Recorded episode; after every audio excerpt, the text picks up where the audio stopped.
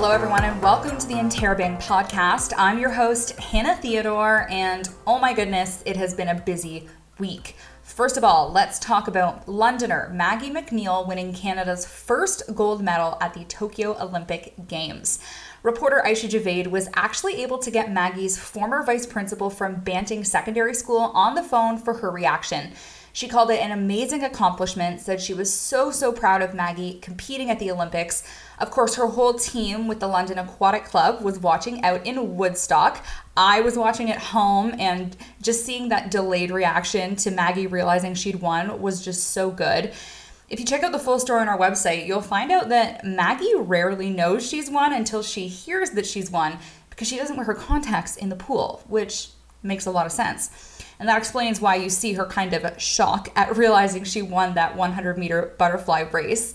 Now, she's not the only local who has been killing it at the Olympic Games. Kylie Masse of LaSalle, Ontario, which is not too, too far from here, picked up the silver medal for her work in the 100 meter backstroke.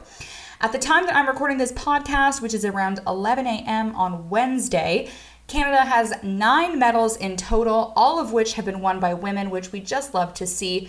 There are a lot more Olympics still to go, so we're going to be keeping you posted on all of the local talent that is shining on the world stage right now as it comes up. Also, on our website right now is a story on a really cool opportunity for business students or just anyone interested in learning a little bit more about business. So, starting August 4th, the local chapter of the International Institute of Business Analysis is going to be hosting a series of events that are free for students or anyone to access. The events are focused on helping students build their network, learn about industry trends, and hear from keynote speakers, including London Mayor Ed Holder, about a number of topics, mostly relating to transferable skills. These are all online, so you don't have to go anywhere. You can register right now for free, I should add. You can find all the details on our website right now.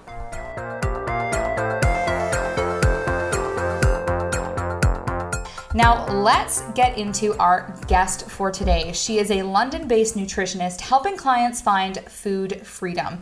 But she is not interested in dieting. In fact, she's hoping to tear down the negative ideas associated with diet culture and empower people to end the cultural obsession with food and our bodies. I think this is an important conversation to have, especially right now. Karri Wilson, welcome to the podcast. Thank you, Hannah. Glad to be here. Thank you for coming. We're so glad you're here. Maybe can we just start with like a little bit about you? When and where did you start studying nutrition and how did you end up where you are today with this focus on body positivity and ditching diet culture? Yeah, certainly. I am a registered holistic nutritionist and registered nutritional therapist. And what that really means is I spend a lot of time talking about food and feelings and how people feel about what's on their plate and what's on their body. Or what sorry their body not what's on their body. A little bit of that too. Um, i spent about 15 years working in social services and i was completely burnt out and miserable and actually got really sick and it led me down this kind of holistic path. And i went back to school. I studied at um, the canadian school of natural nutrition and i got my designation of holistic nutritionist there I did some clinical work after that. And I really felt that, to be quite honest, as I was helping people with meal plans and their eating, I felt like I was prescribing almost disordered eating or giving out a roadmap to how to get a really miserable relationship with food and your body. I am a little bit of self disclosure. I am in recovery from an eating disorder myself. And I had spent a long time on my journey kind of getting back to you know, a having a, a, healthy or a normal, we'll call it relationship with food and body. And here I was in this nutritionist world, almost giving people, you know, information that was causing them to fixate and focus so much on what they were eating and how they were eating it and counting in certain ways that it felt wrong and it felt, you know, unauthentic to me. So I went back to school and I did some more work with a um, dietitian to really get rooted in this non-diet, anti-diet world is what I call it. And also a bit of work with somatic experiencing, which is just a type of kind of a, a therapeutic um, support to work on those emotions that get stored in our body. So it's been a long and winding journey, but really loving what I do and helping people come back home to their body and having that healthy relationship with food and body. So, what's maybe like the main difference between the approach of maybe a, a, more traditional nutritionist approach versus like your kind of more holistic, um, you know, less less obsessed with the food part of it? What's like what's the main difference there? I think the main difference is really it's about going internal versus external. So we spend a lot of time, at least, you know, in my world, it was uh, focused on, you know, diets and meal plans and weight loss and lifestyle changes. And I'm saying air quotes around that one. And that is all external validation of what my body needed or what our bodies need. We're looking to somebody else to tell us how to eat and when to eat and what to eat. The work that I do is really that kind of internal, intuitive, authentic journey of connecting back to your body, knowing how to best nourish your body and what it needs. We are all born intuitive eaters, right? Babies cry and then, you know, a secure attachment kind of home, they're fed and, and they're nourished and they're taken care of. And they let their caregivers know when they're hungry. We lose that somewhere along the way. Society, social media, you know, mainstream media, all have a lot to do with us becoming really disconnected with our bodies. We start eating from the neck up. We start eating from food rules and things in our head versus how our body actually feels. So I feel my approach is more holistic based in, in terms of, you know, it's really, it's that internal um, validation that we're seeking. We're not looking for that external piece. We're not working from any sort of food guide or um, meal plan structure, that sort of thing. Well, and, and, I mean, I think at this point too, we know that like those kinds of diets that are super regimented or, you know, that offer those kind of quote unquote quick fixes, they like they don't even work. That's right. They don't. Diets don't work because guess what, Hannah? If they did, there wouldn't be the next one, right? Mm-hmm. Yeah. And right? there is it's always a, a new one, isn't there? there is. There is. It's a cycle. And I talk a lot about that when I do any public speaking or in my practice, right? The diet like binge cycle is usually what it is, right? And we go through the this yo-yo, and most people, by the time they land in my office, they are years and years of being stuck in this cycle, and our metabolism gets confused along the way, right? It's a very cyclical, um, kind of toxic world to be rooted in. Now, do you get many students that come through as clients? so in the last year and a half i guess since um, you know the pandemic really entered our world my student and youth numbers grew exponentially. And as i know from you know people working in the, the specialized eating disorder world and field the numbers you know have increased um, tenfold i'll say you know like wildly increased. So my numbers on my end working more from a disordered eating before they're really in that kind of medical diagnosis state um, have increased quite a lot. So I am seeing students. I'm seeing a lot of students that were perhaps living in residence. So they were away from home, living with their friends, kind of on that campus world. And then they went home. Mm. And a lot of kind of food and body image issues really came to light for them when they were back at home. From like their families or people at home? Yeah, yeah. Wow. Things were coming up and they were eating, you know, very differently, maybe when they were away at school and then they get back home. And if they come from a familial environment that is very rooted in kind of that health centric, you know, weight loss, thin equals healthy world, mm-hmm. if we have a student coming back into that, you know, um, environment who's been eating differently outside of home that they may feel pressure to kind of go back to those very specific regimented ways of eating mm. when they've been kind of trying to listen to their bodies or they've been experimenting with food right our childhood experiences around food and body really imprint on us and really impact the way that we fuel our bodies mm-hmm.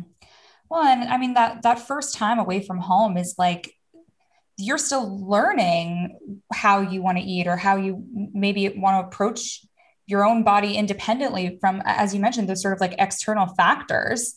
Um, and and I, these things kind of go in waves right? So there's no reason why maybe your first time you're at school you're eating differently that could change down the line and maybe that's okay too.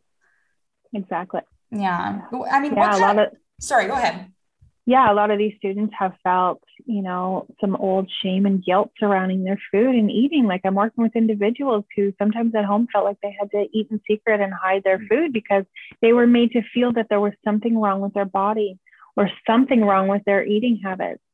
So they move away to school and they're really trying to explore what that looks like. And sometimes that turns into chaotic eating because they have the access and permission to eat food where they may not have had at home. Right. So then they're going back into that home environment that may have been a little bit dysfunctional for them surrounding food and body. And it's really opening up and triggering a lot of kind of deeply seated um, limiting beliefs. Wow. It's yeah. in, it's interesting because I and you know I, I don't want to get su- like super personal or anything, but like I I kind of had the opposite thing happen to me where I went away for a while and I I I like I lost a lot of weight because I was honestly probably doing it in a not very healthy way, but I was trying really hard to be healthy and I ended up losing weight sort of by accident.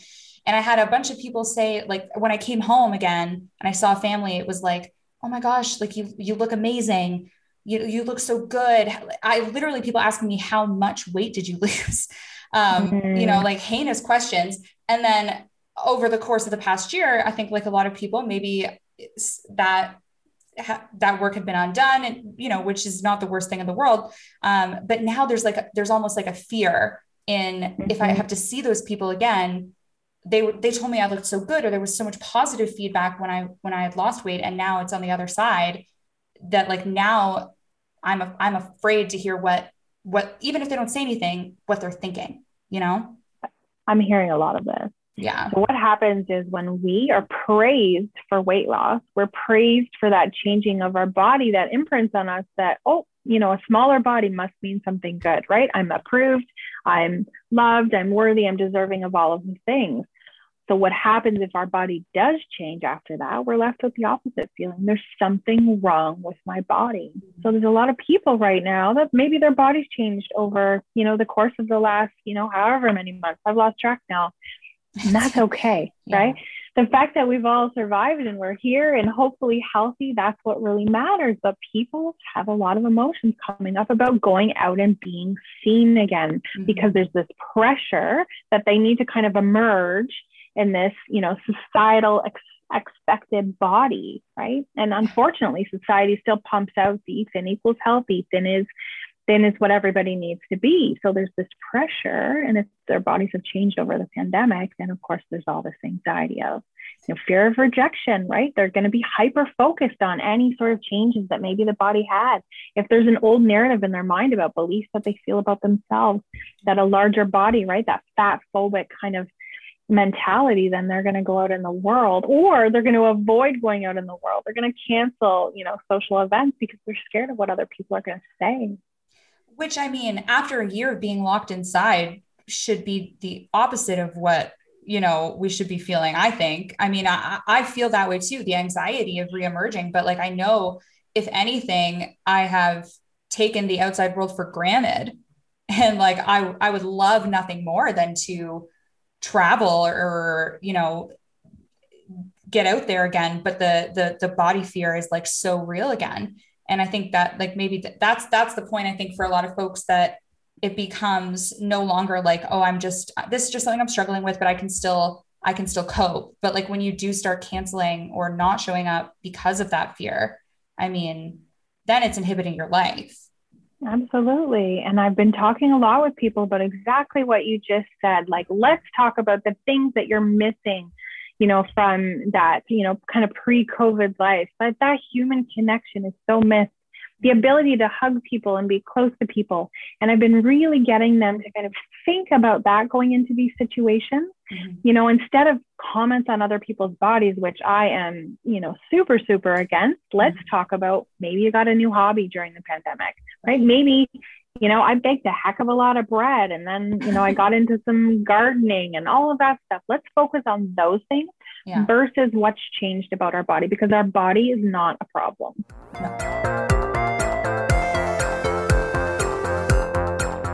I think I, I want to talk about maybe the role that, that social media plays in this too, because it was interesting. I was talking to one of our reporters, Aisha Javed, who people who listen will know she was on the podcast last week. Um, basically, she works at H and M on the weekends, and like, um, what they get right now is a lot of folks who come in and ask for specifically what they see on TikTok or mm. fashion trends that are driven based on what is popular on social media and like I, I couldn't help but think that this this has to also be attached to you know body issues and body image um which is like what? crazy because everything on there is or a lot of it is just not even real. Right right. Social media impacts us more than i think you know we even realize. So i grew up in a generation where there was no social media. So i think i'm even more kind of hyper aware of it because I, I didn't have this and I'm raising children in a generation where they have access to anything at any time that they want to see. Mm. So they're taking in all of this, and I'm going to call it extreme messaging. Yeah. Even when we're talking about, um, you know, food and ways of eating, like there was something that went viral on on TikTok with what I eat in a day. Mm. It's catastrophic. I can't tell you how many youth I've had in my office that think that there's something wrong with their hunger because it doesn't look like so and so on TikTok. Mm. So, all of this imaging and messaging that we take in really impacts how we feel about ourselves and how we conduct ourselves in the world. Like, look how quickly trends pick up, right? Mm-hmm. Like, you're talking about that clothing or music, stuff that will go viral. Well, the same thing's happening with food and body, but the messaging is not the most supportive messaging that it could be, especially when it's really extreme about body size. Yeah, because I mean those those what I eat in a day videos are interesting. Be like I remember watching those years ago when I was on YouTube, like this is well before TikTok. Um, mm-hmm. I, I had just I just went plant based and I was trying a vegan diet um, for like for moral reasons more than more than like health related reasons. But I I was watching the videos just to get ideas. Like I just wanted recipe ideas but i do think that they've taken on this this shape like you said and maybe they even had them at the time and i just didn't notice this like idea of this is how i need to eat in a day and it's how you should also be eating mm-hmm. you know which That's is a, a very it. different tone and not as positive or helpful no, it's not. And if you're dealing with somebody that's already feeling shame about their body, right? So I'm talking about all these students that were coming home and a lot of them, you know, were really triggered by some old kind of language surrounding their body being something being wrong with it. Mm-hmm. Then they're taking in this next layer of all the social media messaging on top of it. It's a recipe for disaster. Mm-hmm. And we can't compare you know, I could have two clients in the office at the same time, not that I ever would, but I can't compare the way that they eat to each other because they're completely different humans. They have right. different energies, activities, metabolisms. So there's so much more that goes into it versus so and so in her likely, I'm going to say, you know, cisgendered female white body telling us what we're supposed to eat, right? right? So diversity is what I'm really encouraging clients to look at. Broaden your social media. Find bodies that look like yours because the great thing about social media, there's lots of minuses to it, but the plus side is there's tons of different body sizes out there, you know, and different like cultures and there's everything out there. So fill your feed with things that make you feel good about yourself and people that you can relate to. Yeah. Do you do you find the sort of like body positive movement on social media to be kind of an effective alternative for young people?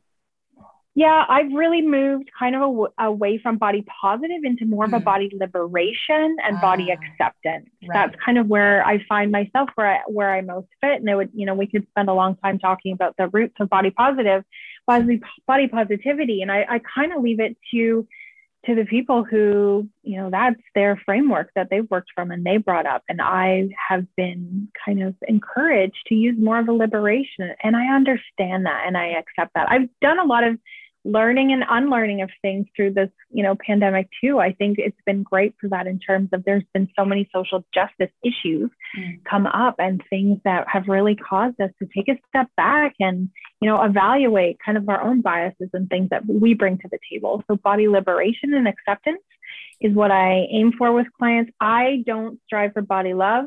You know mm. i think we all have days where we don't love our bodies. Let's face it. I think even J.Lo perhaps I don't know. I did see her 52 year old body the other day, um, but even days where you know what she gets up and doesn't love herself because body image isn't about our body. Mm.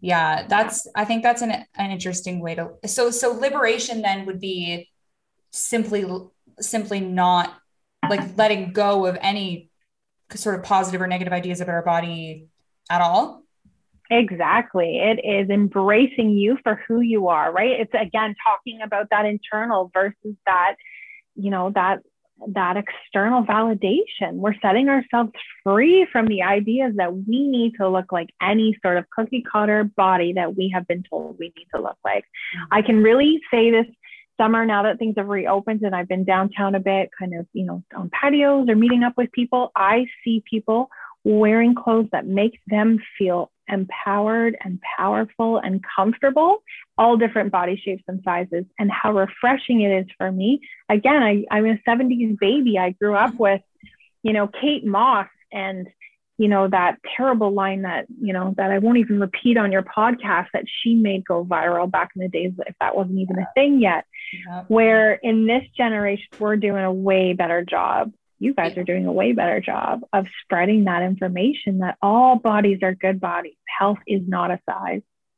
Well, and that and that your your body does not like like this the work that you're doing, right? That it's not it, it doesn't have to be the most important thing about you either. It is the least. That's yeah. what I say. yeah, yeah. Seriously. Well, and you know, I I think the early 2000s, which is kind of when I was growing up, some of our, our students maybe are even a little bit younger than that. But like I, that, that era, I remember being, I mean, it was fat phobic, it was homophobic. It was like, you know, like all those comedy films from that time, there's like so much weird, like fat phobic comedy that we, we grew up with, but now we've been lucky enough to, I think, unlearn it um, mm-hmm. at least you know or at least people are trying to right?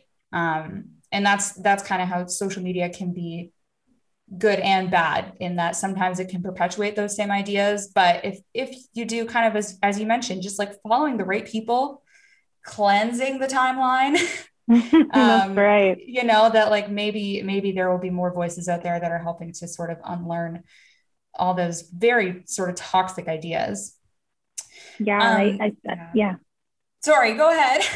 no, I was just going to say, and I think one of my points I wanted to make sure I said today was have some mm. boundaries, right, mm. with people. You know, as we reemerge and kind of come out of this cocoon that we've been in, this, and this goes for everybody and students as you're getting back together with your families and your friends and seeing all the people, tell it's okay to say, what you need or what isn't okay for you. Body comments are not acceptable in my home. If somebody makes a comment on body, right? You know, we've raised our family to be like, like, no, we, we, we don't accept that. We talk about other things around the dinner table or, you know, other things that we love about each other. And especially as we're seeing people for the first time after maybe a long time, some of my first comments to family have been, you look so happy. Mm-hmm. You look so refreshed, right? None of these have to be rooted in size. So really have some boundaries for that. Ask for what you need and tell people when things aren't okay. Yeah. Yeah. Now, obviously we're touching on a, a little bit here, but I mean, if there, if there are any kind of like additional tips you can throw down for students that are maybe feeling this anxiety right now, we are hearing of a full return to in-person learning in the fall. Uh, you know, for some returning students, they've been in their homes for the past year um, and they might be feeling the same way. So, you know, we got setting boundaries, I think is a great one. Is, is there anything else that you would, you know, any message you would send to them? Yeah, I, I have a couple. I think you we touched on a big one already. Is really beware of that social media intake, detox, cleanse, whatever you want to call it make it about what feels right for you. Watch out for that extreme messaging you know that's out there. Really work on connecting with your own internal cues right? Take you know if you want to look into intuitive eating and really connecting with your body and how best to nourish it. The body comments thing you know be part of the you know the the role modeling for that. Don't make comments on other people's bodies right complement them in other ways that aren't rooted in size and really work towards that breakup with diet culture, right? Stay focused on you, what works best for you. Don't get swayed by what's working for everybody else.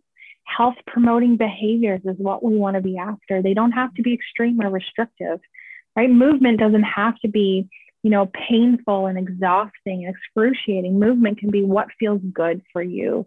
So really connect back with your body and remember that diets don't work. And as I said to you earlier, there wouldn't be a next one, right? So when you're mm-hmm. getting that pull to get back into the, oh, I got to go into the world again, I need to fix my body, your body's not the problem. So get clear on what's going on inside. What are you anxious about, right? What's really festering under that? Get curious, dig a little bit deeper, start paying attention to those thoughts and how else can we serve our body versus having to manipulate its size. Karri, how can people find you? They can find me in uh, London, Ontario. I have a brick and mortar business at the corner of Wellington and Grand. They can find me on Instagram at Karri Wilson, and it's K A R R I Wilson, R H N. And Facebook, I believe, is the same handle as well. Awesome. Thank you so much for being here. I I mean, I could talk about this forever, and you know, I I love the work that you're doing. Um, so so thank you for being here and for giving our students some, I think, really helpful tips for for coming back into the school year. Oh, thanks, Hannah. I'm honored to be there. Always appreciate the invite.